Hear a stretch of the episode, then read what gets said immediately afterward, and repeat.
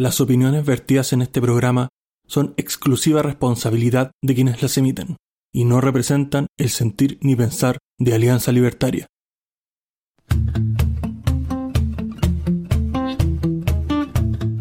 Muy buenas noches, bienvenidos a el capítulo 20 de la segunda temporada de Libertad o Muerte, con un panel estelar aquí, tenemos algunos invitados, vamos a empezar por la dama, Frutillita Libertaria, líder Strawberry, ¿cómo estás el día de hoy? Buenas noches, libertarios, librepensantes, tenemos un capítulo de miedo. Así es, directo a la vena y sin anestesia. Y también tenemos por ahí al señor Matías Carmona. Matías, más cerca del Nirvana cada día, ¿cómo estás? Bien, Carlito, ahí, como les dije, voy a llegar primero que nadie, no le voy a decir a nadie cómo llegar. Vida, libertad y propiedad, muy bien. Y nuestro hombre del futuro, el que ya ha visto para dónde vamos nosotros cabalgando a pelo, sin freno, señor Ricardo Sánchez. Hola, hola, hola, muy buenos días, buenas tardes, buenas noches, la hora que sea, desde donde nos estés escuchando, estamos muy felices de tener de tenerte nuevamente aquí con nosotros y de compartir en este espacio donde esperamos que te quedes con nosotros hasta el final del mismo. Muchas gracias por participar. Exacto, Ricardo. También tenemos al director, el señor del Averno, Infierno Cercano. ¿Cómo estás, Infierno? Estoy como la mierda, me enfermo, pero te pediría por favor que no asumas mi género y me digas director. Así que por favor eso eh, para el resto del programa. Eh, buenas noches a los auditores. Muy buenas noches, directores. Muchas gracias. Y también tenemos, por último y no menos importante, a nuestro invitado el día de hoy, el señor... No, no, no es el nombre, el señor Don Nadie. Don Nadie, ¿cómo está usted? Un saludo a todos. Buenas noches, saludo al panel y a los que nos van a escuchar. Perfecto, muchas gracias, Don. Hoy te vamos a decir Don, ¿ah? Como, no como nadie. Y en este caso tenemos que dar eh, la apertura aquí de los fuegos, de acuerdo a nuestra pauta, con el hombre del futuro, nuestro corresponsal internacional directo de Reuters, don Ricardo. ¿Qué tiene que contarnos del ámbito internacional?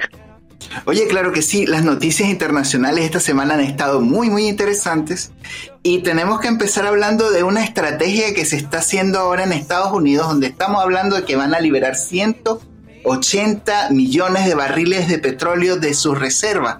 Eh, esto es aproximadamente un millón de barriles de petróleo diario durante los próximos seis meses y esto lo están haciendo principalmente para tratar de mantener estable el precio del combustible en los Estados Unidos y para evitar pues que el precio siga subiendo como ha ocurrido producto de la crisis energética que ha derivado también como parte de los efectos que estamos viviendo de la guerra de Ucrania y otras cosas que están sucediendo en el ámbito internacional donde tenemos también una conversación muy interesante que tuvo el Sleepy Biden, nuestro eh, presidente Biden con, el, con su homólogo Xi Jinping de China, hablando acerca de qué van a hacer o qué harían en caso de de, lo que está ocurriendo con Taiwán, que, que, que, hito tocan ellos entre, entre lo que puede ocurrir con, con la isla, etcétera, etcétera, etcétera. Otra cosa muy interesante que está por ahí como noticia rondando el celofán, detuvieron a tres venezolanos en Kenia donde estaban eh, supuestamente sospechando que estas personas traían material electoral que tiene que ver estos venezolanos con las próximas elecciones que van a ocurrir en este país africano y dónde está metida la mano de Smartmatic Internacional Recordemos que Smartmatic fue una empresa que se fundó en Venezuela con objeto de y permitir todo lo que sería la automatización o esta trampa electrónica que se usó en Venezuela para contar los votos. Y ahora eh, gracias a los grandes fondos del Foro de Sao Paulo y del Grupo de Puebla y de toda esta gente y de la corrupción eh, por parte de Odebrecht también, esta gente ha ido moviendo este negocio internacional de, de todo el sistema de las elecciones y han participado en varios comicios en Estados Unidos, han participado en, otras partes del mundo y ahora hay un, este enredo internacional muy extraño que ha ocurrido en Kenia donde no se sabe exactamente si estas personas son empleados o no. Otra cosa bien interesante que tengo que comentar acerca de lo que está ocurriendo con respecto a la guerra entre Rusia y Ucrania es que Rusia se ha propuesto reducir el 20% del gas que está enviándose a la Unión Europea. Entonces, la crisis en la, Unión, Europea va a complicarse un poco más. De hecho, la, el- la plataforma o las ideas que tiene Rusia para evadir las sanciones a través de los acuerdos del grupo de BRICS, que es un sistema paralelo al sistema SWIFT que permite la interoperatividad de los bancos, le ha funcionado bastante bien a tal punto que el Fondo Monetario Internacional se ha pronunciado acerca de que la economía rusa sigue en un concepto bastante estable. Y bueno, continuando con aquellas cosas que están ocurriendo de- del otro lado del continente, tenemos que comentar que producto del clima de inestabilidad que está viviéndose en este momento, la India está empezando a aplicar sanciones, a aplicar eh, una serie de boicots contra los productos chinos. Entonces también se está agravando lo que es la economía china porque recordemos que su vecino la India ha estado levantándose muy fuerte sobre todo con el reciente cambio presidencial que ha ocurrido en estos días donde la nueva presidenta de la India es una mujer que procede de una, de, un- de una minoría que pudiera decirse que es, pudiera sonar como funcional a, la- a los principios de, de la izquierda, pero esta no, esta es una mujer de derecha, es una mujer, eh, digamos, pudiera pensarse también algo conservadora, y vamos a ver cómo va a ocurrir el intercambio de poder entre la revitalizada India y lo que está ocurriendo también con China, donde todo este, este, este lado del continente parece que está siendo un hervidero. Y esto es lo que tengo que comentarles por el momento en el escenario internacional. Eh, si tienen algún otro comentario, nuestros participantes, podemos conversar acerca del tema. Muchas gracias. Déjame añadir una noticia. eh, para alguna gente le podrá parecer interesante, a otras les dará lo mismo, pero eh, también hay un anuncio interesante de que Rusia se retira de la Estación Espacial Internacional. Eso para la gente que le gusta la, ciencia, los científicos, eh, está bien interesante y hay que estar observando la posibilidad de que Rusia tenga su propia estación espacial independiente. Sí, recordemos que Rusia tiene mucha experiencia, eh, sobre todo con las construcciones eh, espaciales. Recordemos que la, el pasado, la pasada estación que tuvieron, el Skylab, duró más de 20 años, cuando era un proyecto que se había asumido para un periodo bastante corto.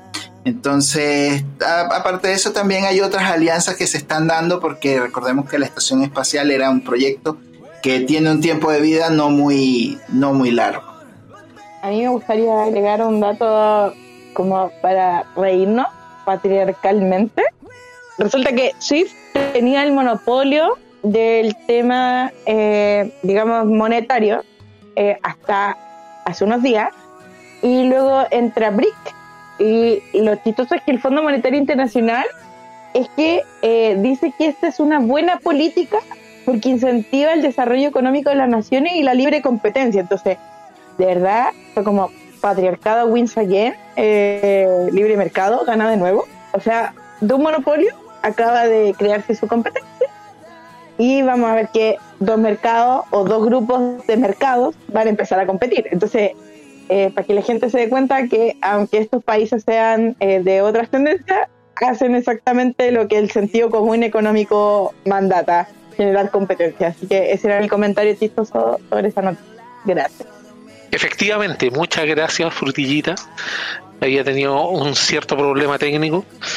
Eh, respecto de lo que teníamos eh, en pauta y el tema que viene ahora, lo que tiene que ver con, con toda esta, esta parte de la, de la convención constituyente y todo este problema que hemos tenido actualmente y todos los movimientos que está realizando el gobierno a propósito, para que puedan ustedes darse cuenta, eh, estimados auditores, de la intervención o no, tal vez, de cómo se van escondiendo estas figuras. Y si ustedes se fijan en el último tiempo, se está tratando de destacar a las figuras negativas de la derecha, dándole espacios para que lo hagan, viralizando, como le pasó a Pedro Pool, como le pasa, por ejemplo, a Antonio Cast y un montón de otras, de otras eh, figuras insignes que tratan de ponerlos delante o en la cabecera de la derecha para poder eh, desincentivar el voto por el rechazo y poder obviamente desvirtuar al, al sector.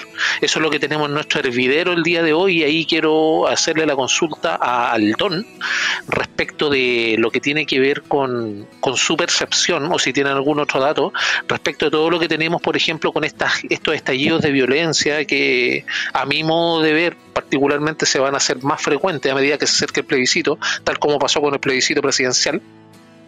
Pero, ¿qué sucede con esta parte, por ejemplo, en que tenemos a constituyentes que van a hacer eh, eh, campaña, obviamente, por el apruebo y están rodeados de personas que los ayudan, que les, brindan protección personal, no se les puede preguntar nada, no se puede hacer nada contra ellos, no se les puede rebatir, de hecho los ministros no preguntan, todo el gobierno volcado a la calle, todos los ministros volcados con los pies en la calle por, el, por la cuestión del apruebo.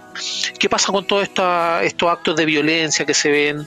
Eh, tenemos convencionales que lo han escondido, eh, la misma Loncón, eh, la catrasca, cagá tras cagá, lo que tiene que ver con el, impresentable del Estingo, el misógino del Baradit, y así podemos seguir con un largo etcétera de personas que la están escondiendo ahora actualmente y se ven en ciertos videos grabados por celular, en una ratonera ahí, bien escondidos, tratando de convencer a un grupito de personas, sobre todo en unidades vecinales, que están ávidos de ayuda del Estado porque le han enseñado así por generaciones. Y en este aspecto, eh, Don, la consulta es esa. ¿Tienes tú eh, alguna apreciación personal respecto de todo este, este clima que tenemos antes del plebiscito? No, no, veo. Pero mira, quería añadir algo sobre Rusia. Eh, bueno, Rusia antes de la guerra empezó a comprar, aceleró las compras de oro y las terminó creo ahora en abril y se está tratando de afirmar en eso, ¿no? Y lo otro es que hoy día, o sea, esta semana Lavrov está en gira en África y visitó, visitó entre otros países Congo, Uganda y otros más y anda haciendo alianzas, obviamente, con gente que está menos alineada con Occidente.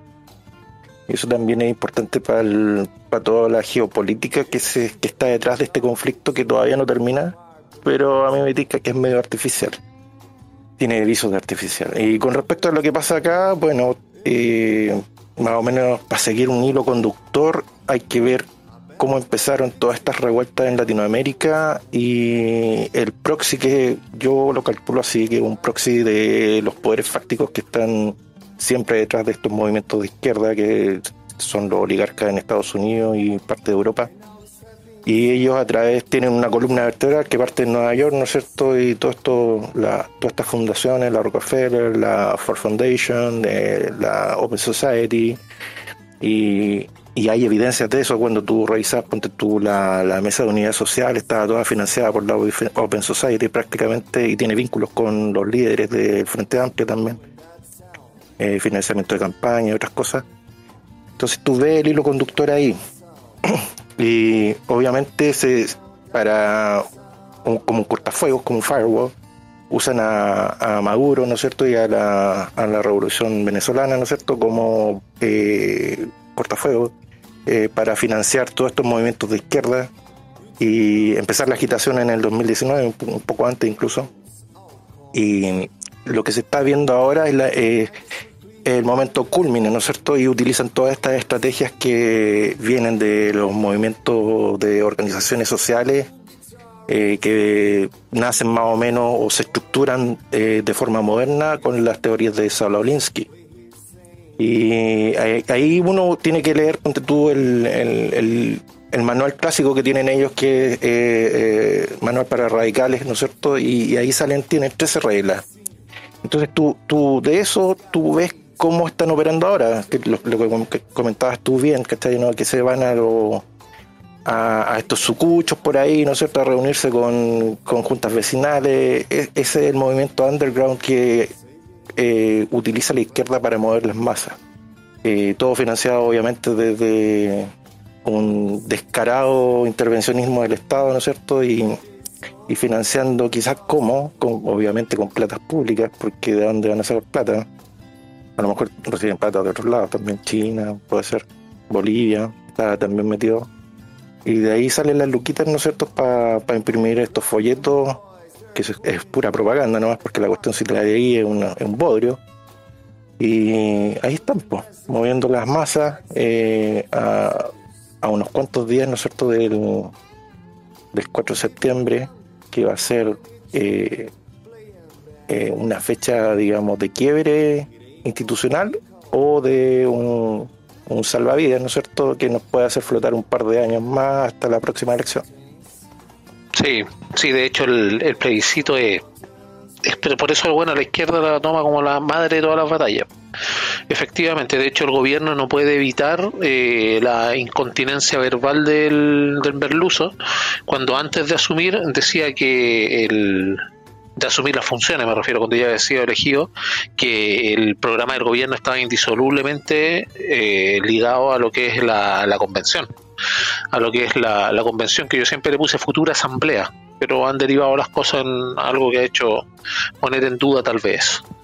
Y al respecto, eh, Matías, no sé si tienes alguna algún comentario respecto, por ejemplo, de todo esto que ha ocurrido, como el, el- los desórdenes en el barrio Lastarria el día de ayer, en que dejaron la escoba a un grupo de encapuchados dirigidos por una mujer, y ahí viene lo que hablaba el don de respecto de, de financiamiento. A mi entender, yo creo que en un porcentaje importante internacionales, pero también, claro, nacionales. Eh, ¿Qué tienes que decir al respecto? Pucha, mira, no, me enteré- no, no estoy muy enterado de- del trasfondo, como tú comentas, de quién dirigía el tema y todo eso. Y ahora no es algo que no esté pasando los últimos dos años, entonces en ese aspecto ya lo hemos conversado aquí desde que llevamos el programa hablando sobre qué, es esto que, pasó desde el 18 de octubre del 2019 en adelante y que el don, el don nadie, el don nadie, eh, expresa muy bien desde un punto de vista eh, quizás para algunos conspiranoico y para otros un poco más, eh, no sé, que ahonda un poco más en las cosas, pero en fin, cada uno con lo suyo hasta donde deja la idea de, de- de investigar o no, ¿ya? Y, y de creer también las cosas que investiga. Eh, pero sí, sí, puedo darte mi punto de vista personal y que yo creo que esto es una revolución y esto- eso lo demuestran muchas cosas. Más adelante en la pauta hay, por ejemplo, lo que pasó con Sergio Mico, que yo creo que es algo muy importan- importante y si alcanzamos a eso, que ahondemos al respecto, pero solo decirles, él va por el rechazo, que era, el- el- no sé si era Sergio, pero el, el apellido es Mico, que es el, el- el- que era como el máxima autoridad de los derechos humanos, de, de- no sé cómo se llama la El director, director del Instituto de Derechos Humanos.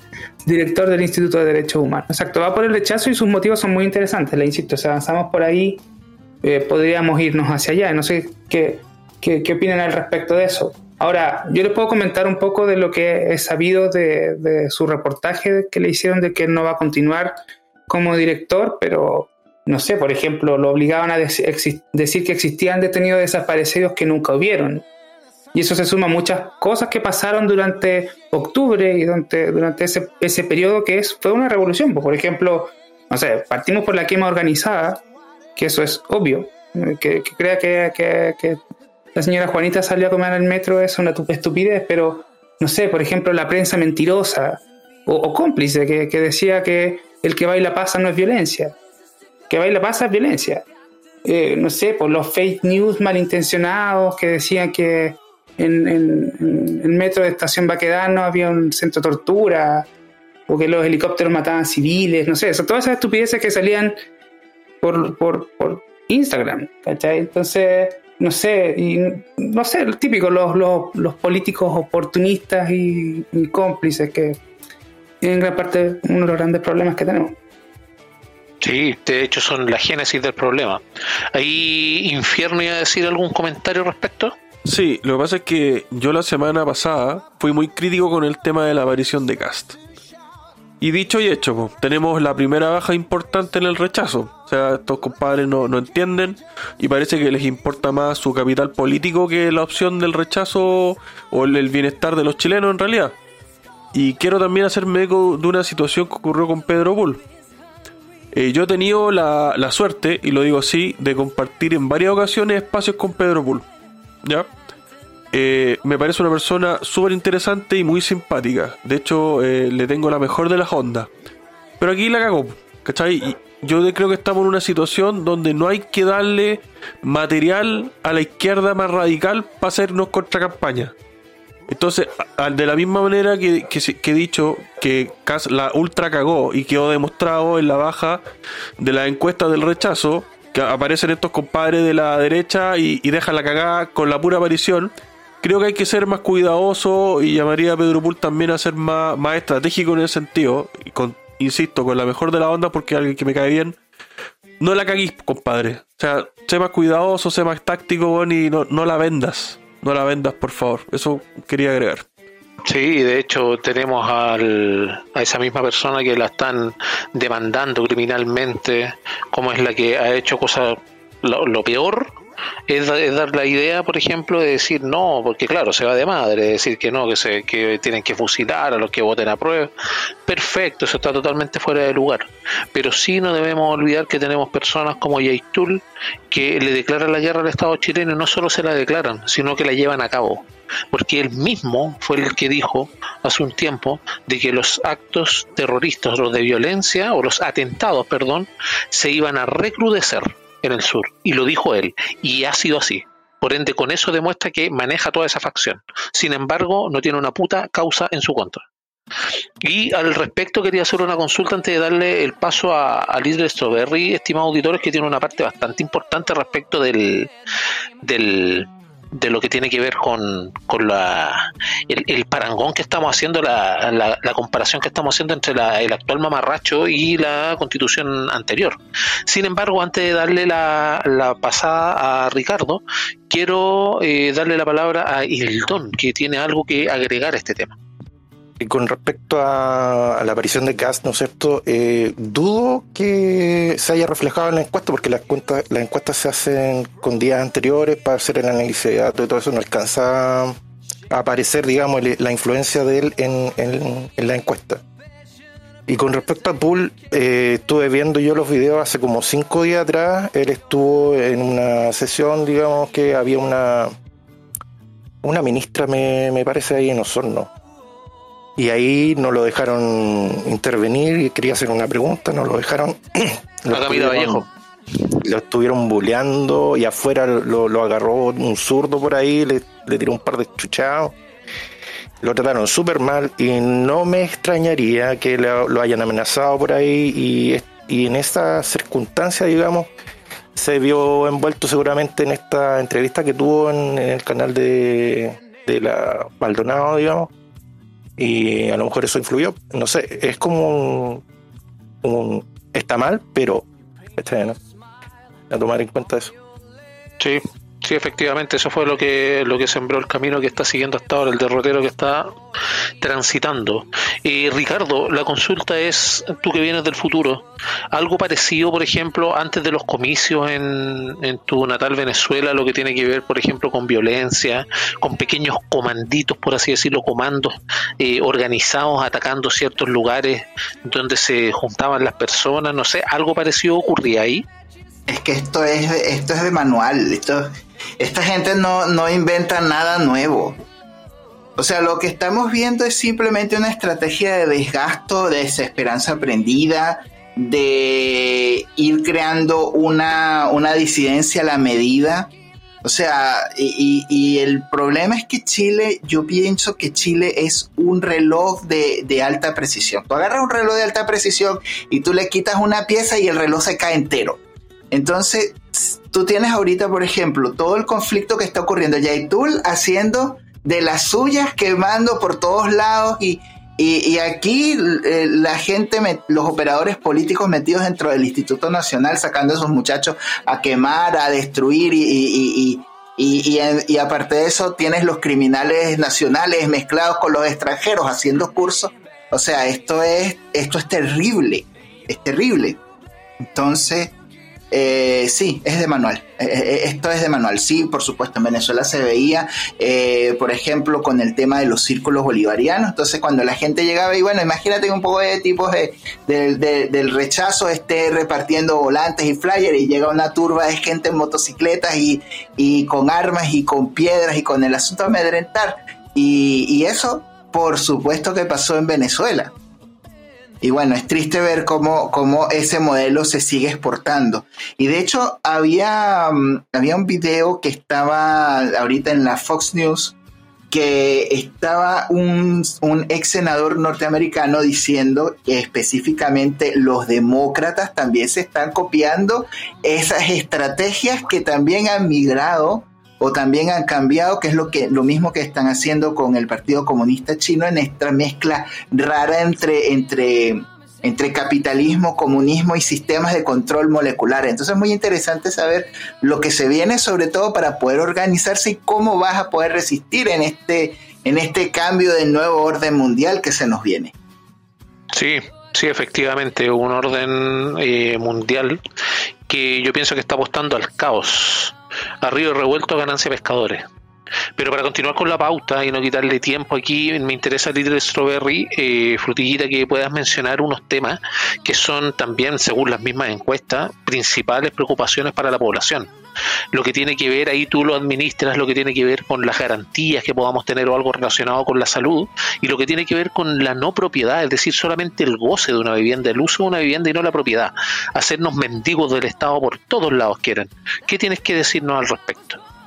Y de este tema está súper relacionado con lo que comentaba Ricardo y el Don, porque miren, eh, en la propuesta constitucional, en el artículo 44, el inciso 5, no sé cómo se le llama, esta cosa la escribieron al lote, pero el 44,5, digámosle, eh, dice que se basa en la creación de un sistema nacional de salud de carácter universal, público e integrado. ¿Ya? ¿Por qué tiene símil con Venezuela? Porque solamente establece eso. En ninguna parte dice que nos va a garantizar la atención de salud, que es lo que sí hace la constitución actual. ¿Por qué esto es riesgoso? Porque en el fondo te están diciendo, vamos a tener un sistema donde vamos a expropiar o vamos a dejar de lado al privado, porque el sistema nacional de salud va a ser como dicta la ley. La ley podría eliminar los privados, podría haber eh, expropiación o nacionalización en el caso de lo que hace la izquierda, que no les paga ni uno, pero igual se queda con los edificios y las instalaciones. Eh, y te dice que solo puedes acceder a ese sistema, pero ese sistema no te garantiza la atención. Entonces, eso es lo que precisamente pasó en Venezuela. La gente no tiene medicamentos. Hay un sistema único, bonito, precioso suena, pero no tiene obligación como Estado de proveer o garantizar la atención. Entonces, ahí es donde está el peligro. Yo se lo hago ver porque la constitución actual dice claramente, es deber preferente del Estado garantizar la ejecución de las acciones de salud. Ya eso sale en el artículo 9, inciso 9. Entonces tenemos una diferencia garrafal, porque nos están obligando a migrar a un sistema clientelista del Estado, pero sin garantizar. Entonces no te puedes querellar contra el Estado, porque el Estado no se hace obligatorio, mandatorio, proveerte la salud. No sé si se entiende ese principio, si no lo aclaro de otra forma, pero para mí es bastante claro. Te ponen o sea, disculpa, disculpa Frutillita, es decir, que lo que están proponiendo ahora como mejora en el mamarracho es no garantizar por parte del Estado, como sí ocurre con la actual constitución, el derecho a la salud. ¿Es algo así? Exactamente, tú actualmente tienes el derecho a elegir y el Estado te garantiza que se ejecute la acción de salud, ya sea por un sistema público o privado. No, no te obliga a estar en un sistema en la convención te obligan a estar en el SNS, que es el Sistema Nacional de Salud, pero este sistema no es garantista. O sea, si no te atiendes, no hay a quien reclamarle, porque no está constitucionalmente garantizado. ¿Se entiende? Sí, sí, así es. Por eso te lo, te lo resumía, para ver si se había entendido. En el fondo, si tuviéramos una futura pandemia, nadie tendría la obligación de vacunarte, nadie tendría la obligación de garantizarte la vida, porque tampoco se establece como un principio fundamental el tema eh, de la vida en relación a los artículos, porque fueron bastante suspicaces en ponerlo en algunas partes y poniéndole, exceptuando que aquí cuando lean la constitución, digamos el mamarracho, la propuesta, dice, y aquellos en que la constitución o la ley eh, no entre a garantizar ese beneficio. O sea, te dicen, te doy esto excepto en estos casos. Entonces, léanse el artículo completo y en el final siempre ponen excepto en algunos casos. Y tú te vas al artículo de aquellos casos y son cosas que en esta constitución, la que tenemos hoy día vigente, son mandatorias. Y bueno, no sé si quieren comentar algo de eso o pasamos al artículo que revisamos rápidamente de la propiedad privada. Sí, podría ser eso, Frutita, para que los auditores también escuchen de una pasada al tiro las falacias que incluyen en este mamarrache. Sí, yo solo quiero poner el punto ahí, Frutilla, para mi comentario de, de, todo eso. Yo creo que el Estado no debe hacerse cargo de la salud de la gente. Si me preguntas a mí, yo creo que igual es una buena instancia de decir de, la vereda del rechazo en la que estamos, o cada uno en nuestra propia vereda, de que nosotros creemos que el Estado es nefasto, al menos mi punto de vista, yo no quiero hablar por todo. Eh, y por lo mismo, el, el Estado en la, en la salud no es una cosa que yo aplauda. No sé el resto. O sea, sí, sí, Mati, no, yo también estoy de acuerdo, es una cuestión como más moral. Actualmente, en, en- dentro de la coyuntura que estamos viviendo, tenemos que dejarle claro a las personas que nos están escuchando, una, que así como nosotros tenemos apertura para oír y ser oídos, por eso somos libertarios, también tenemos la apertura de reconocer un sistema político que está fragmentado, está fraccionándose, en el cual se está desinstitucionalizando al menos el orden en el cual estamos inmersos hasta ahora. ¿Cachai? Y a ese respecto sí me interesa bastante que la, la pueda eh, aclarar el tema de la, en este caso de la propiedad, que es un tema que nos, nos influye bastante, bastante, pero sí estoy totalmente de acuerdo contigo, Mati, en todo el, fondo de la cosa. Dale Little Strawberry, favor. Sí, ojo, ojo ahí, en todo caso, para que quede bien cerrado el tema. Nuestra constitución actual garantiza la ejecución, no se adjudica ser el prestador. El prestador es la institución que te presta el servicio de salud. La constitución actual lo que dice es que se garantiza la ejecución independiente del prestador, porque después te pone las opciones, puede ser público o privado. O sea, en el fondo el Estado se hace responsable de que haya alguna cosa que te atienda hoy día. Pero en el otro lado te dicen que es un sistema único y que no te garantiza que ejecute el servicio de salud. Y eso es lo preocupante. Te pueden dejar morir porque el Estado no es responsable de que tú vivas. Y te lo están diciendo así, de frentón. Entonces ahí es donde hay que tener cuidado porque ocupan palabras bastante poéticas para, para, para meter la cuña, digamos. Y respecto de la, de la propiedad privada, nos vamos al artículo 78 que yo lo sintetizo. Eh, dice claramente, eh, toda persona natural o jurídica tiene derecho de propiedad en todas sus especies, sobre toda clase de bienes, y aquí es donde viene la trampa nuevamente, salvo aquellos que la naturaleza ha hecho comunes a todas las personas y, y los que la constitución o la ley declaren inapropiables. Entonces nos vamos al artículo 51 y 52 que hablan de la propiedad en vivienda. Recuerden que dice, excepto aquellos que la naturaleza declare común y que la constitución o la ley declaren inapropiables. Entonces, tenemos propiedad privada sobre nuestros bienes, excepto los bienes comunes, que son a la naturaleza, que es muy amplio, y aquellos que la constitución diga que no. En el caso de la vivienda particularmente, dice, toda persona tiene el derecho a una vivienda digna y adecuada que permita el libre desarrollo de una vida personal, familiar y comunitaria. Y eh, luego dice que el derecho a la ciudad al territorio es orientado al bien común. Toda persona tiene derecho a habitar, producir, gozar y participar en ciudad asentamientos humanos libres de violencia y en condiciones apropiadas por una vida digna. Entonces, en el fondo aquí, ¿qué hace este artículo? Te dice, el Estado tomará las medidas necesarias para asegurar su gozo. O sea, uniendo los dos artículos, que lo que, que es lo que hay que hacer con este mamarracho, tú te vas al 78 que se refiere a la propiedad privada, te dice que tú puedes ser dueño de bien, no de aquellos que son de propiedad común, la naturaleza. Eso no tengo idea a qué se referirá, si, si es una orilla de playa, no, porque la constitución actual sí define cuáles son bien común y cuáles no. Ojo con eso, para, para aprovechar de decirlo. La constitución actual sí lo detalla. Y luego te dicen que la propiedad solamente tiene derecho a goce universal y oportuno. Nada. Nunca dice que tú puedes tener titularidad de tu vivienda. Nunca le mencionan ninguno de todos los incisos que pone. Te ponen cinco incisos en el 51 Luego en el 52 te ponen cinco incisos más. En ninguna parte dice que tú puedes ser propietario de tu vivienda, solo adjudicarte goce. Entonces, estas son las suspicacias que genera el mamarracho. Y es esta la trampa que hay que estar viendo y leerlo con mucho detalle para darse cuenta. Porque te ponen una excepción en otro artículo que se refiere al dominio de vivienda. Y luego en el dominio de vivienda te dicen, bueno, el dominio se va a articular solo con goce, porque no dice uso, goce y propiedad, dice tu goce, nada. Entonces, eso era lo que quería traerles hoy día de los análisis de Mamarrachator para que ustedes lo pongan. Sí, sí, efectivamente no te van a dejar tener propiedad, pues bueno, no les interesa tener propiedad, porque consideran todo el, el bien común, solidaridad y todo esto son imbéciles y consideran obviamente que las personas son también tan imbéciles, que estoy a punto de decantarme por ellos, que los ponen, por ejemplo, en el poder para que muevan los hilos a este futuro extraordinario.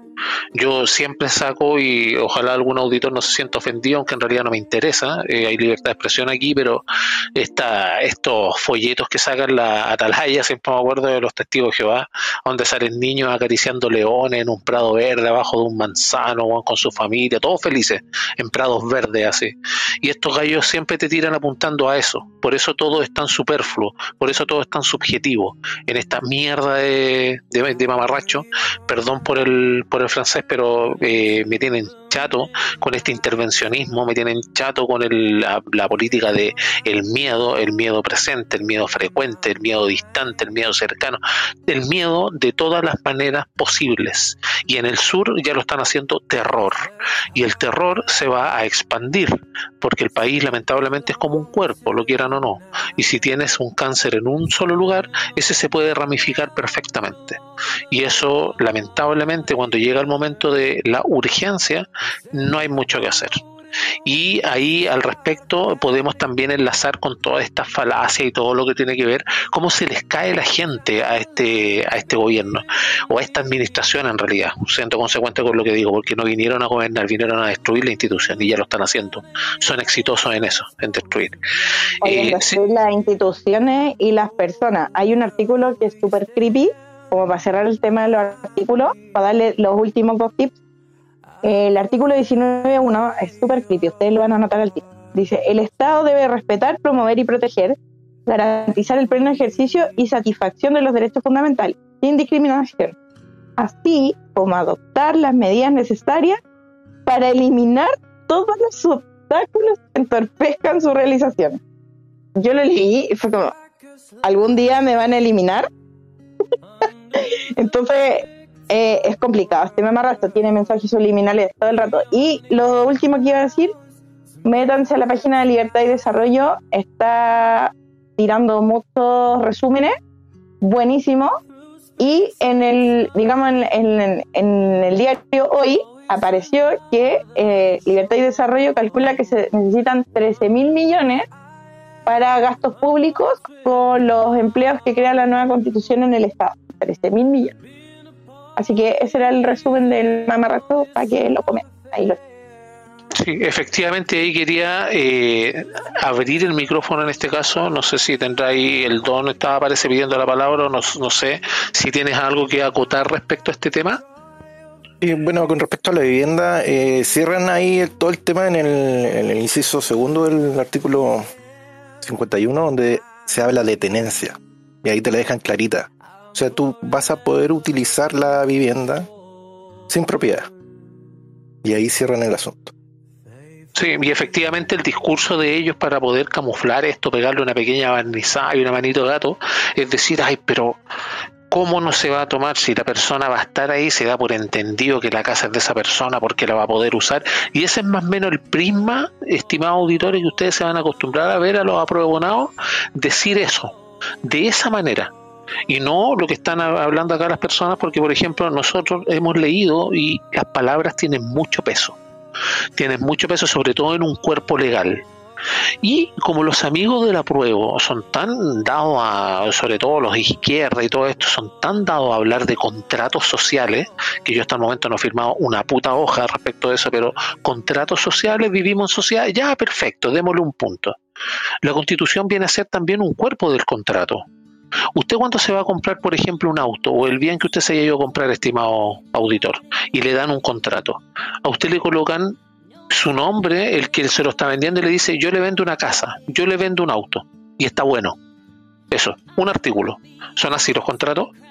Es por eso que hay que ser suspicaces con, esta, con este mamarracho, porque tienen muchos artículos, si es que no el 99%, si es que no la totalidad, que tienen siempre implícito algo. Y en este caso, lo que se, eh, es transversal a todos los artículos es la incerteza.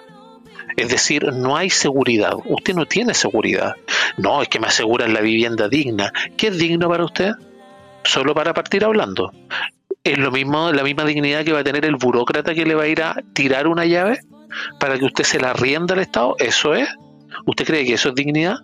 Ojo con eso, porque la dignidad va a pasar a ser lo de menos, tal vez en un tiempo más. Y ahí, eh, siguiendo con el tema, eh, me interesaría también tus palabras ahí, infierno, Jorge, respecto de, la, de lo que pasó ahora con, con Sergio Mico, cómo se les cae la gente. El director del Instituto Nacional de Derechos Humanos, que ya presentó la renuncia, se le hicieron presentar eh, días antes, y se declaró abiertamente al rechazo con temas que son bastante consistentes. ¿Qué opinas tú respecto a eso? Mira, la, verdad es que el tema de Sergio Mico no, no, no, me tiene mucho cuidado ahora mismo. La verdad es que me parece una persona que es irrelevante, que encabezó una, un cuerpo del Estado que, que tengo entendido que hasta el día de hoy sigue tomado. Así que la, la verdad el compadre es irrelevante y que vaya por el apruebo o por el rechazo, la verdad es que me, me la suda un poco. Tú usaste un término que es bien interesante, que es el terror. Y ahí quiero, eh, así como un, dato ahí, me barra comercial, en el Cultura y Libertad 32 que fue en vivo, eh, tuvimos el gusto de compartir una horita con la diputada Gloria Navellán y se pegó una cátedra, weón, de la historia de cómo nace este conflicto, ¿cachai? Cómo se ha desarrollado y cómo se ha expandido. Que eso es lo que me parece más importante, cómo se ha expandido. ¿Cachai? Entonces, eh, si no me equivoco, es el episodio 32 para que le den una mirada si quieren escuchar de primera mano y informarse sobre la realidad de lo que pasa en la Araucanía. Sí, bueno, la violencia que tienen allá también está, está fomentada y está financiada por eh, países extranjeros. No olvidemos el avión iraní, no olvidemos todos los, temas que, que, nos salen tanto a la luz pública y que el gobierno en Merluzo sí en eso son bastante efectivos en ocultar. Y ahí al, al respecto, lo que tiene que ver también con, este intervencionismo y todo lo que ha ocurrido respecto al despliegue del gobierno por el apruebo y todo, y que ellos dicen que no, es voto informado. Ahora en agosto se viene la, la franja, se viene la publicidad con todo del Estado, tiene ya unos videos más o menos hechos, una, toda una propaganda respecto del apruebo, y tenemos también estos hechos que vienen a, no sé si a favorecer, y, ahí quiero que me des tu opinión, Mati, respecto, por ejemplo, a lo que tiene que ver también con, eh, con Sergio Mico, si quieres también analizarlo un poco, pero lo que tiene que ver con el uso, por ejemplo, de la camiseta de la selección. También la figura de Chayán y ambos hubieron ahí una, una aclaraciones al respecto. Eh, ¿Conoce algo de ese tema? Eh, pucha, no sé mucho. Yo sé que es algo que a la gente no le gusta. Creo que la FIFA, la ANFP se, quejó del uso de la camiseta. Si me preguntan a mí en lo personal, no me gusta el fútbol, así que no cacho mucho al respecto, pero sé que a muchos les duele ese, ese tema. No sé si alguien tiene más antecedentes al respecto del tema de la camiseta. Yo no menospreciaría el tema de Mico. Yo creo que es un testigo en primera eh, fila de lo ocurrido durante la, el, octubre y noviembre del 2019. Eh, y en ese aspecto que vaya él por el rechazo y por los antecedentes que entrega del por qué va por ello, es súper relevante. Yo no lo descartaría. Y, y eso, no, no, no, quiero, no sé si alguien quiere tomar la pelota del tema del fútbol específicamente, de cómo, cómo se, da, se hace la campaña del, de la prueba pero no me quedaría sin, sin comentar al respecto del, derecho a la vivienda. De que para mí en lo personal bastaría con que esté bien consagrado el derecho a la propiedad. Pero si se fijan, la, más que nada los, los positivistas, porque aquí ya que muy atrás, son los que creen que existen también derechos a la vivienda y que por ende hay que ver qué derecho se pone por encima de otro. Y ese es el problema de por qué se justifica desde la derecha y del, de los que no, no afirman bien las ideas que exista un derecho a la vivienda, si basta con el derecho a la propiedad. Y en eso quizás deberíamos abogar si que gana el rechazo y en eso hay que apostar por el rechazo, en, no sé, pedir un mínimo de hojas o mínimo de, de, artículos al, a la próxima constitución si, que, si eso se da.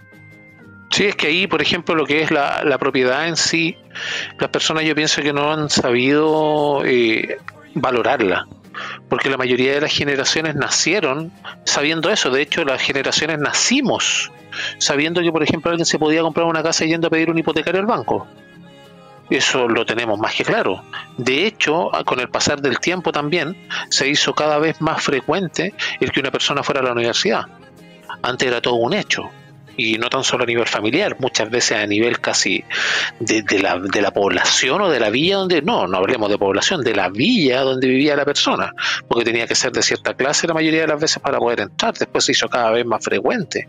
Y de hecho proliferaron los profesionales que decían que sus padres, y tengo casos muy cercanos, que son subgerentes de empresas bastante grandes, no lo voy a hacer publicidad ahora, pero que son del retail, que lo conozco actualmente, y el papá vendía en la feria.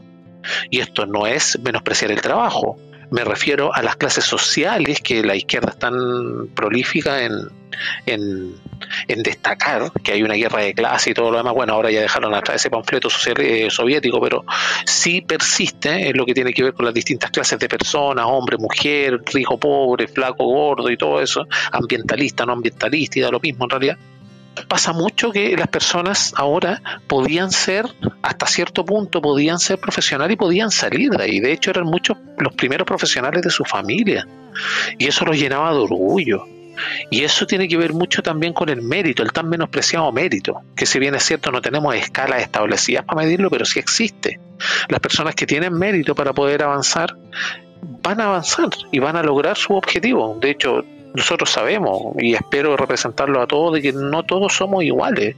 Y acá no existe la igualdad, sí tiene que haber equidad, tiene que haber acceso a un determinado un determinado nivel o un determinado, claro, un determinado nivel que en el cual estemos todos, que podría ser el nivel moral, es decir, la justicia, que eso es lo que podría hacer el Estado, en vez de estarse preocupando de todo y haciéndolo todo mal, sino que preocuparse de cosas específicas y hacerlas bien. Y ahí al respecto también lo que tiene que ver con, con Sergio Mico, sí, efectivamente estoy de acuerdo con los dos. No es relevante porque apoyó también cierto movimiento de Instituto Nacional de Derechos Humanos en tiempos álgidos después del estallido delictual, en los cuales eh, todo era una violación a los derechos humanos y de hecho estaban abocados con todas las cámaras dirigidas hacia carabineros. Y era como un chiste porque los tipos los de derechos humanos se ponían con la primera línea o cerca enfocando a carabineros y mientras por arriba de ellos volaban los peñascasos, molotov y todo lo demás hacia carabineros. Era un chiste esa cuestión. Pero efectivamente eh, salió y todo lo demás, la historia los va a condenar, no sabemos cuándo ni dónde, pero sí llega llega. La verdad, lo único que necesita es libertad para poder demostrarse. Y es por eso que estamos nosotros acá. Y al respecto ahí, líder Strawberry, quería hacerte una pequeña consulta en relación también a esto de lo, la utilización, el intervencionismo del gobierno y la utilización de ciertas imágenes que son potentes. ¿Qué te imaginas tú a tu opinión personal que tiene que ver el movimiento que hace la ancha comisión, perdón, la alta comisionada de los derechos humanos que no los protege en la ONU, la SOA Bachelet, eh, acá en Chile, respecto de la reunión que tuvo con el Luz y todo eso. ¿Qué, ¿Qué crees tú que puede originar eso? ¿Tiene peso o no? Mira, honestamente, en este caso, yo creo que la SOA Bachelet viene eh, con una mano adelante y la otra atrás, porque en Europa la clasificaron como una defensora de las dictaduras, la echaron de la ONU, deben haber pegado una PLR más o menos, porque si bien eh, la ONU sabemos que tiene una agenda, pero es suspicaz para poner la agenda, ella fue evidente, y eso generó su salida. Y la verdad es que no creo que venga campaña. Yo creo que la gente eh, en su primer gobierno a lo mejor agarró popularidad, pero en el segundo ya la gente eh, se decepcionó mucho. Por eso yo creo que logró salir Piñera, porque no confiaba en la izquierda. Y este teta eh, habría que analizarlo también un poco con lo que tú mencionabas sobre los derechos que ya tenemos. O sea, lo que decía Mati también. Nosotros podemos escribir lo que queramos en un papel y decir que es derecho positivo, pero en realidad lo que lleva el derecho positivo o lo que lleva el contrato social, que para nosotros es invisible porque no hemos firmado nada, es precisamente nuestra cultura. Entonces nuestra cultura no es marxista, nuestra cultura no es eh, de colectivismo, nuestra cultura es de propiedad. El chileno aspira a su propiedad, aspira a su auto, aspira a su casa en la playa, aspira a su fondo de pensión, aspira a dejar herencia. Y así es como ha, crecido, ha crecido el patrimonio país durante toda la historia de Chile. Y es algo que no van a poder borrar, porque este país se creó en torno a eso. Entonces, yo creo que está súper bien lo que están haciendo los partidos de oficiar a la Contraloría. De hecho, eh, Jackson ya está en proceso por intervencionismo. Eh, Merluzo va por el mismo camino. Hay una oficina de Iquique que puso un logo de la prueba que Marcela Ruz lo denunció precisamente. Eh, también va por el mismo camino, o sea, van a ser oficiados. Ahora, ¿qué sanción les va a dar Contraloría? Ahí tenemos que ver quién está de Contralor. O sea, yo te puedo oficiar, te puedo investigar y puedo encontrar admisible, pero ¿cuál va a ser la sanción? Me imagino que la sanción va a ser absurda si hay una persona izquierda, que ahí desconozco el tema, pero a mí me gusta mucho que la gente entienda estos conceptos. La cultura es la que crea ese contrato que nosotros tenemos que se llama constitución. No es al revés. Ellos no pueden generar una norma injusta que, ellos crean que la pueden aplicar y la gente la va a aceptar como si ya. No, aquí hay una tradición país, hay una cultura país que no se puede romper. Por lo mismo, todos los exponentes libertarios te dicen que cuando la norma es injusta no se respeta. Y yo también creo en eso. Si a mí me ponen una norma injusta, no la voy a respetar. Yo no tengo por qué respetar algo que me transgrede. Y yo creo que la mayoría de los chilenos lo están entendiendo o tenemos, que lograr que lo entiendan. Eh, lo mismo que hablábamos en salud hace un rato, o sea, si tú eliminas la palabra garantía, la gente a lo mejor no le toma el peso a lo que implica eliminar la palabra garantía de ejecución, porque en base a la garantía de ejecución existe el GES, el auge. O sea, retrocederíamos 30 años de garantía explícita en salud. Tenemos que diferenciar el prestador del acceso acá lo que el Estado de Chile nos, nos ha ofrecido durante estos años de, digamos, de desarrollo, del 73 para adelante, a los que no le guste Maní, pero es así, nos ha ofrecido acceso. Yo tengo un consultorio, yo tengo una urgencia. La ley de urgencia es mixta, no discrimina al prestador. Entonces, vayamos analizando los conceptos, vayamos adentrándonos en eso, empapémonos de lo que es la cultura chilena el guaso no se presta a las vacas, tiene sus vacas. Y si tiene que cruzar una vaca con el toro el vecino, le dice, bueno, si salen seis crías, seis, tres para ti y tres para mí. Nunca ha sido eh, aquí todo colectivo, hippie, no, eso no existe en este país. La gente cuando cruza sus perritos dice, bueno, eh, el que tiene el macho se queda con uno y el que tiene la hembra se queda con el resto así la gente va transando todo. O sea, además de conocer la historia universal, cuando, cuando el imperio chino estaba mal, ¿qué creó? Los taliones de plata, que eran unos tacos de plata que traían inscripción y que valían en ciertos lugares de China. Y con eso empezó, en vez de cobrar sacos de arroz, empezó a cobrar tributo en plata. Hizo una moneda. Los otros países no están copiando la FP. Perú, China, Finlandia, todos copian la FP. Nosotros les copiamos a ellos la PGU. Bacán. Pero no podemos venir a demoler la cultura nacional por un capricho izquierdista. Eso, eso es lo que yo creo. Entonces yo creo que esta señora ya no tiene peso en este país. Y yo creo que mientras más la gente vaya aprendiendo de lo que somos y nuestra cultura, que es de libertad y propiedad, eh, yo creo que ahí va, va, va, va a ir funcionando. Estamos haciendo eso y aprovecho de agradecerle a Johannes los saludos eh, para Alianza Libertaria. Muchas gracias, Johannes. Y recordarles que la primera propiedad privada que tenemos es nuestro cuerpo. Si el artículo 19 dice que puede eliminar obstáculos, ya no tenemos un derecho fundamental, que es nuestro cuerpo. Así que, uff, con las palabras que ocupa este mamarracho, porque son asquerosas. No tengo otra definición. Y me voy a poner un poco infierno para esta cosa, pero es una mierda, es una mierda. Así que les voy a seguir trayendo datos para que se empapen de lo que escribe la mierda que escribe la izquierda eh, la próxima semana. Y eso, gracias, Osito. Por nada, un Little Strawberry. Y efectivamente una mierda. Sí. Solamente nosotros a veces eh, nos, restringimos un poco de decirlo por todos los auditores para poder ser un poco más transversales. Pero hay cosas que no se pueden ocultar y una soberana mierda, estamos de acuerdo. Y ahí el don, como ya nos vamos acercando más o menos al cierre de todo este programa, no tienes tú eh, más o menos que eh, que comentarnos respecto también a lo que le dije a Alice Sogar, lo que le pregunté respecto de esta venida de la, de la expulsada comisionada Bachelet.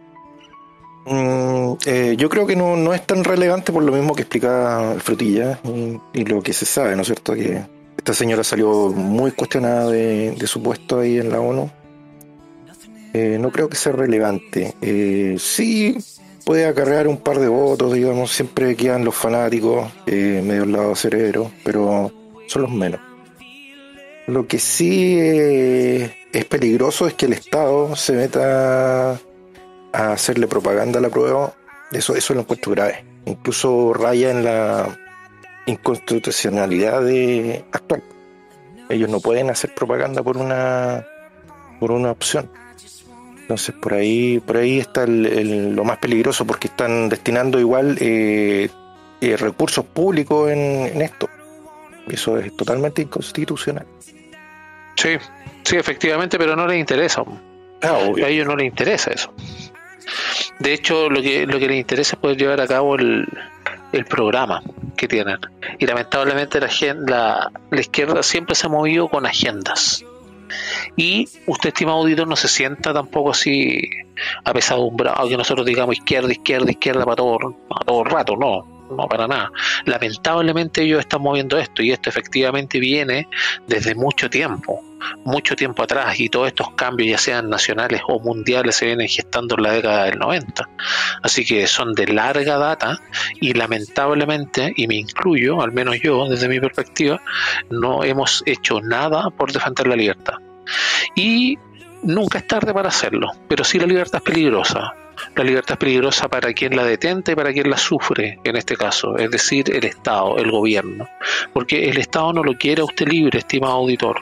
Los que se dicen liberales, porque hay un, hay un partido liberal dentro del, de lo que tiene que ver con, con el fraude amplio, perdón, el Frente Amplio, me equivoco palabras, perdón, eh, el, Partido Liberal me parece que está mandatado por un Blava Mirosevic, eh, no se confunda, no es lo mismo el libertario que somos nosotros respecto de estos liberales, entre comillas, porque no, no puedo dejar de que se tomen el término ellos, pero sí la izquierda se ha adueñado de esos términos como de otros términos, por ejemplo de los movimientos gay, que los mataban a manojo dentro de los campos de concentración que ellos tenían, los gulag y todo lo demás, o Guanacaíbe ahí en Cuba.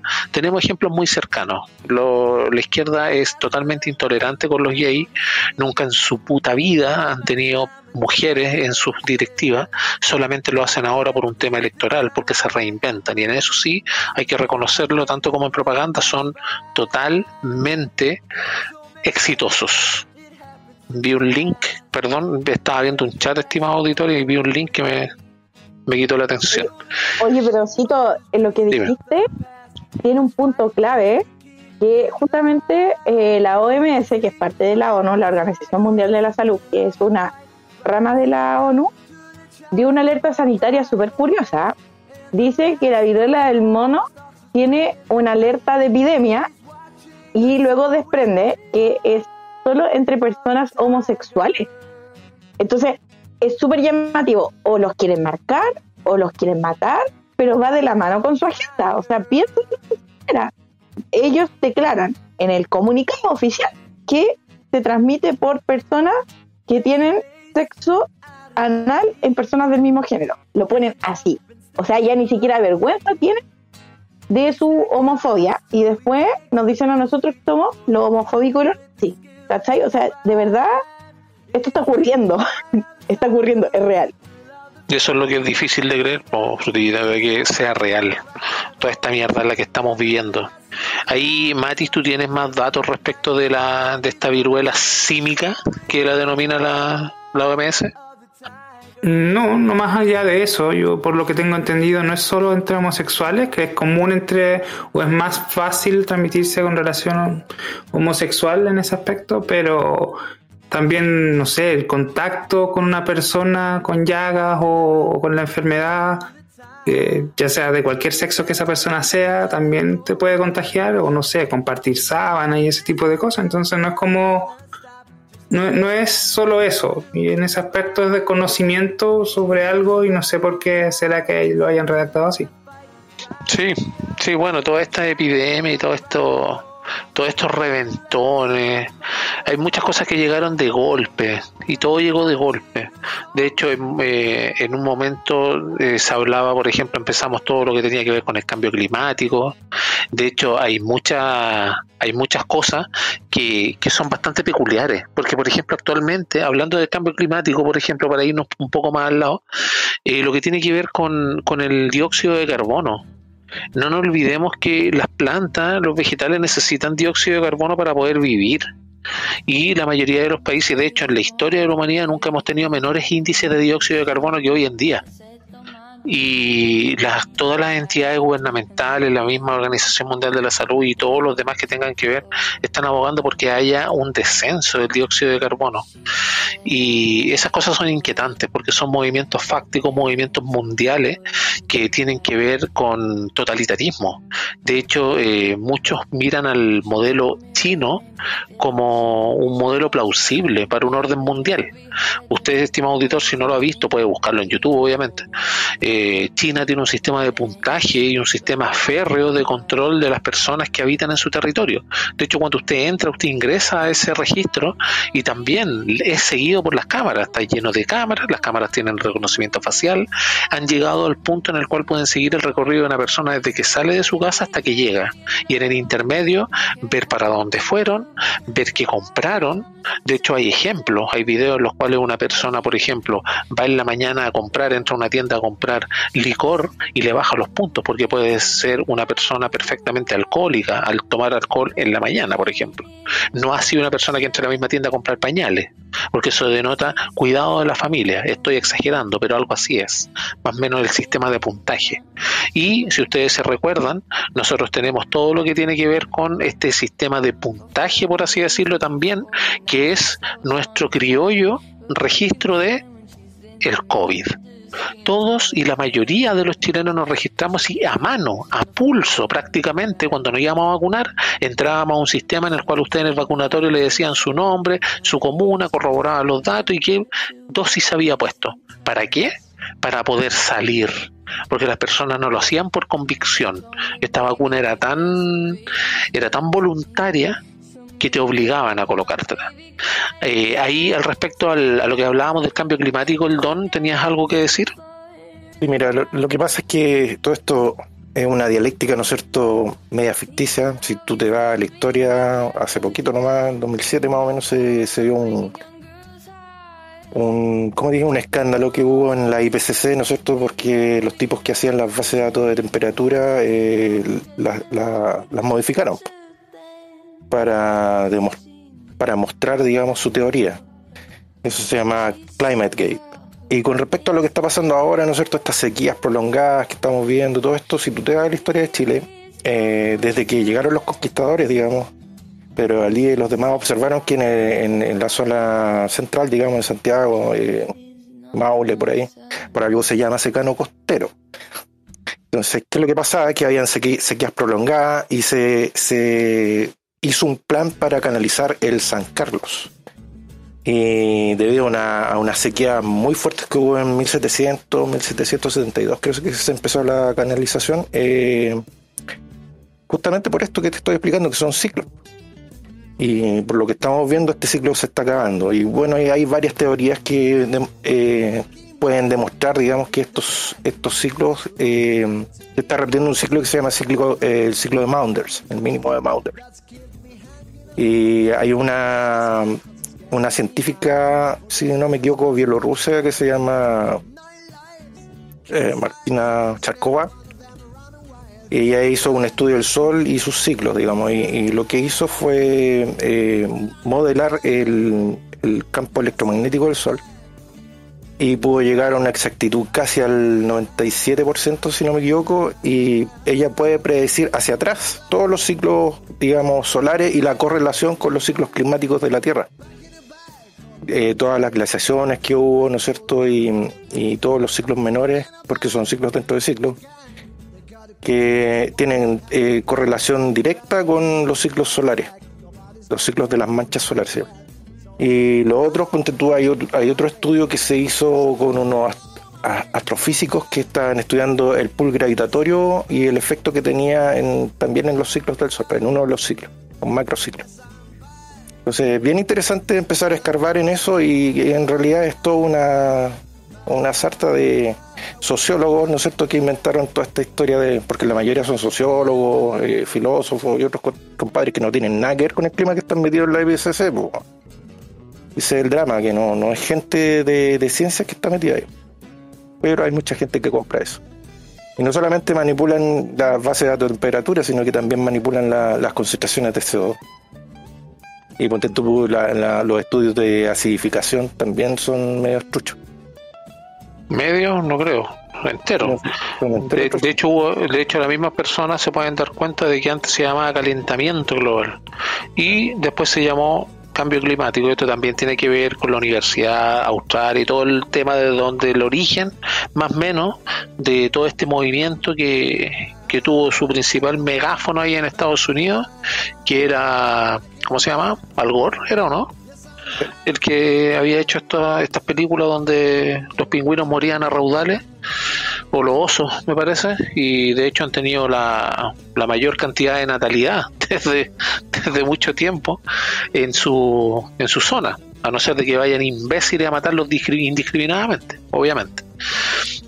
Y, y ahí tenemos, tenemos bastante bastantes problemas porque ahí ya estamos ante una agenda globalista, pero globalista en el mal sentido, porque ahí se espera tener un gobierno mundial y estas organizaciones como la ONU, la OMS, son entidades que van a pasar a ser ministerios mundiales, por así decirlo. Las distopías, como por ejemplo 1984 de Orwell, que tanto se menciona, son efectivamente muy parecidas, o Fahrenheit también, son muy parecidas a lo que nos estamos convirtiendo actualmente, en, sectores llenos de paranoia, sectores llenos de desconfianza, sectores llenos de tramas, intrigas, y totalmente despreciables.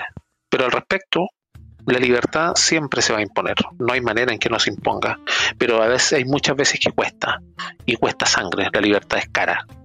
Y al respecto aquí de lo que me llega por interno, tenemos algunos resultados respecto de lo que tiene que ver con las cifras que en este caso está manejando estudio público respecto de el apruebo, el rechazo y los indecisos.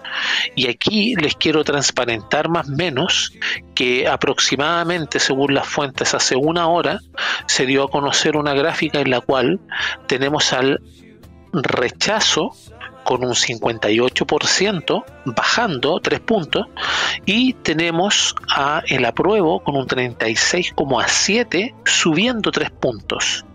Y los indecisos, o los que no saben, o los para los que no calienta el sol, un 5,3%, manteniéndose. Y en ese aspecto, eh, las diferencias son bastante grandes en este caso. Al mantenerse por más de 10 puntos suele ser más el error de margen de la encuesta que suele ser un 3%, 2%. Eh, podemos tener eh, una certeza de que, de que el rechazo sigue aún arriba a pesar de la campaña de terror que está ejerciendo el gobierno. Y ahí al respecto de estas cifras, Jorge, ¿tienes algo que destacar? ¿Qué piensas tú al respecto como para ir cerrando ya nuestro programa? Ya, mira, en- mi cierre quiero decir varias cosas. Respecto de lo de las cifras, eh, se los dije. O sea, eh, perdón que lo reitere, pero mientras la derecha siga apareciendo y estos políticos de derecha sigan siendo tan estúpidos, vamos a seguir viendo bajadas en la encuesta. Y no voy a aguantar ojo, porque hay gente que me, me ha criticado harto por el tema de que, que siempre le tiro caca a la derecha. Eh, es porque se lo merecen. Y no diría que son estúpidos si no actuaran como estúpidos, básicamente. Eh, también eh, en esa línea quiero agradecer eh, el saludo de Johannes Kaiser. Eh, no estoy de acuerdo con él en muchas cosas de las que plantea, pero en otras sí, ¿cachai? Hay, también hay, así como hay cosas en las que no estoy de acuerdo y otras que sí, como con todas las personas, no hay gente y uno nunca se va a encontrar con alguien en que coincida en el 100% de la idea y eso es normal, natural y está bien. Así que en ese sentido, mandarle eh, la mejor de los agradecimientos a Johannes Kaiser por su saludo, se lo súper agradece. Y, lo otro, para los que pretendan, como dije antes, que no le tire caca a la derecha, a mí no me pautea a nadie. Y así como hemos tenido espacios donde tenemos gente que, reivindica la dictadura militar, también podemos tener gente que, mande a, Pinochet al infierno. Y, van a seguir apareciendo estas personas. Y yo no le voy a quitar el espacio a nadie, ni voy a aguantar que ni un huevo me venga a pautear. Y eso, buenas noches. Muchas gracias, Infierno, por tus palabras. Eh, efectivamente, ellos te van con todo lo que dijiste en el sentido de poder decirlo, porque efectivamente no tiene que postear nadie a la otra persona. Y si tienen argumento, expónganlo. Si no le gusta, no escuche, es tan simple como eso. Y también para cerrar, estimado Matías, tus palabras finales, por favor. Pucha, no, como siempre fue un gran programa, eh, un gusto como, como todos los, martes que grabamos y, que, eh, no sé, con aquellos que nos escuchan, el día que nos escuchen, cómo lo hagan, si lo hacen rutina. Así que, nada, solo un pequeño mensaje de que, no sé, como se vieron, quizás la perspectiva de muchos de nosotros es que estamos viviendo una revolución y el apruebo sería continuar esa revolución. Así que por eso yo llamo e invito a la gente a votar rechazo y que vaya y vote rechazo, ¿ya? Eh, para eso se informe y haga su opinión y ojalá sea rechazo porque es lo más lógico. Ahora, lo más importante con lo que me quiero quedar es que vaya y vote, ¿ya? Y que así le toque hacerlo en el desierto y acá le hablo a los chilenos que, puedan estar votando en el extranjero, por ejemplo, yo sé que hay algunos que nos escuchan en, Europa y que siempre ya gana Boric, o, ganó Boric en, las últimas elecciones que, se tiraron. Eh, no sé, así, no sé, pues usted está en Suiza, eh, vaya al cantón que le toque votar en el consulado de Chile allá en, Suiza y lo hace, ya no sé dónde estará, pero dése la paja y no sé, pues. Y parafraseando ahí un poco al Villegas, vaya y vote si le toca en el desierto de Atacama y, lleve a su familia a votar y a su vecino y, y ayúdelos, en fin eh, siga escuchando nuestros programas si es que les siguen gustando eh, de todas las producciones que, hacemos en la Alianza Libertaria. Ayúdenos con el flow, que es importante ahí para seguir produciendo cositas para ustedes y que viva la libertad no más cabros. Sigámonos viendo. Muchas gracias Matías por tus palabras y aquí seguimos con nuestro corresponsal internacional, el hombre del futuro, don Ricardo Sánchez, sus palabras finales. Claro que sí, bueno, primero que nada, muchas gracias por haberte quedado con nosotros hasta el final de este episodio. Estamos elaborando mucho contenido nuevo constantemente aquí en Alianza Libertaria, estamos dando la lucha, la batalla por la libertad, la batalla por las ideas. Eh, no creemos en la cultura de la cancelación, eh, estamos dispuestos a defender la libertad, sea como sea. Y recuerden, prosperar es sagrado, por favor no se sobreendeuden y voten informados. Muchas gracias. Efectivamente, como se dice, voten informados, nosotros estamos hablando de la buena información y estamos hablando aquí no de intervencionismo. Ustedes tienen que fijarse que, por ejemplo, hay cosas muy raras, muy enrarecidas, y no quería perder la oportunidad de decirlo. Los locales y mesas de votación van a ser publicados en el server el 13 de agosto. Ojo con eso, porque probablemente le cambien el local de votación. Como sea, vaya yo personalmente voy a ir en vehículo y si veo a gente de edad o veo a quien sea que pueda llevar, les juro que pongo parrilla en el auto para poder llevarlo, porque estos imbéciles no pueden ganar con pillerías como lo han hecho en otros países como se han robado las elecciones, que acostumbran a hacerlo porque la izquierda no sabe hacer otra cosa más que destruir. Nada más, son lo más nefasto que hay. De Little Strawberry, perdón por mi exabrupto, tus palabras finales, por favor. No, como siempre, agradecer a nuestra audiencia. Eh, de verdad agradecemos su seguimiento, fidelidad con nosotros. Recuerden que estamos en Instagram, en Anchor. Estamos subiendo este programa a YouTube. También lo pueden escuchar ahí, compartirlo con sus amigos. Y datitos, datitos. El 13 de agosto va a salir su local de votación y su mesa. Recuerde que como tenemos padrón completo, va a cambiar todo, todo, todo. Vea bien, véale a su mamá. Hay gente que está apareciendo como fallecida en el sistema. Revise, por favor, revise. ¿Ya? Porque están en verdad tratando de manipular este tema y hay que revisarlo con tiempo. El 13 de agosto sale el padrón completo. Recuerde cuidar los votos porque aquí no importa el que vota, sino el que los cuenta. Y recuerde que para que tengamos libertad, usted tiene que ser activo en el proceso, no tiene que dejar que el río le pase por arriba. Así que viva la libertad, carajo. Así es, muchas gracias líder Soberri. También quiero darle las palabras finales a nuestro invitado, el Don, Don Nadie, sus palabras finales, por favor. Fue un agrado estar acá con ustedes, eh, agradezco la invitación. Eh, recordarle a la gente que se inscriba apoderado si puede, o si no, se quede como vocal. Y ojo al charqui, porque estos compadres van a tratar de torcer el- la voluntad popular, sí o sí. Eso, gracias. Y a los que escuchan, buenas noches. Muchas gracias, eh, estimado Don. Eh, efectivamente, eh, van a tratar de hacerlo por todos los medios. Estimados auditores, mi- mis palabras finales son pocas. He hablado bastante durante el programa, pero sí debe, no deben olvidar: todo hombre es libre de hacer lo que quiere, siempre que no infrinja la libertad de cualquier otro hombre. Y además, antes de ir a votar, usted acuérdese, no solo nos quejemos, se da siempre, por supuesto, que el ciudadano da conformidad a todo lo que el representante puede hacer cuando lo votó. Votar por alguien es delegarlo. Y el elector, usted que eligió al merluzo, por ejemplo, comparte la responsabilidad de las acciones censurables que haga este imbécil. Así que en este caso, si a alguien le interesa funarme por haber dicho hombres y no hombres, hombras, hombris, hombros, se puede ir al carajo. Que viva la libertad y muchas gracias por estar ahí.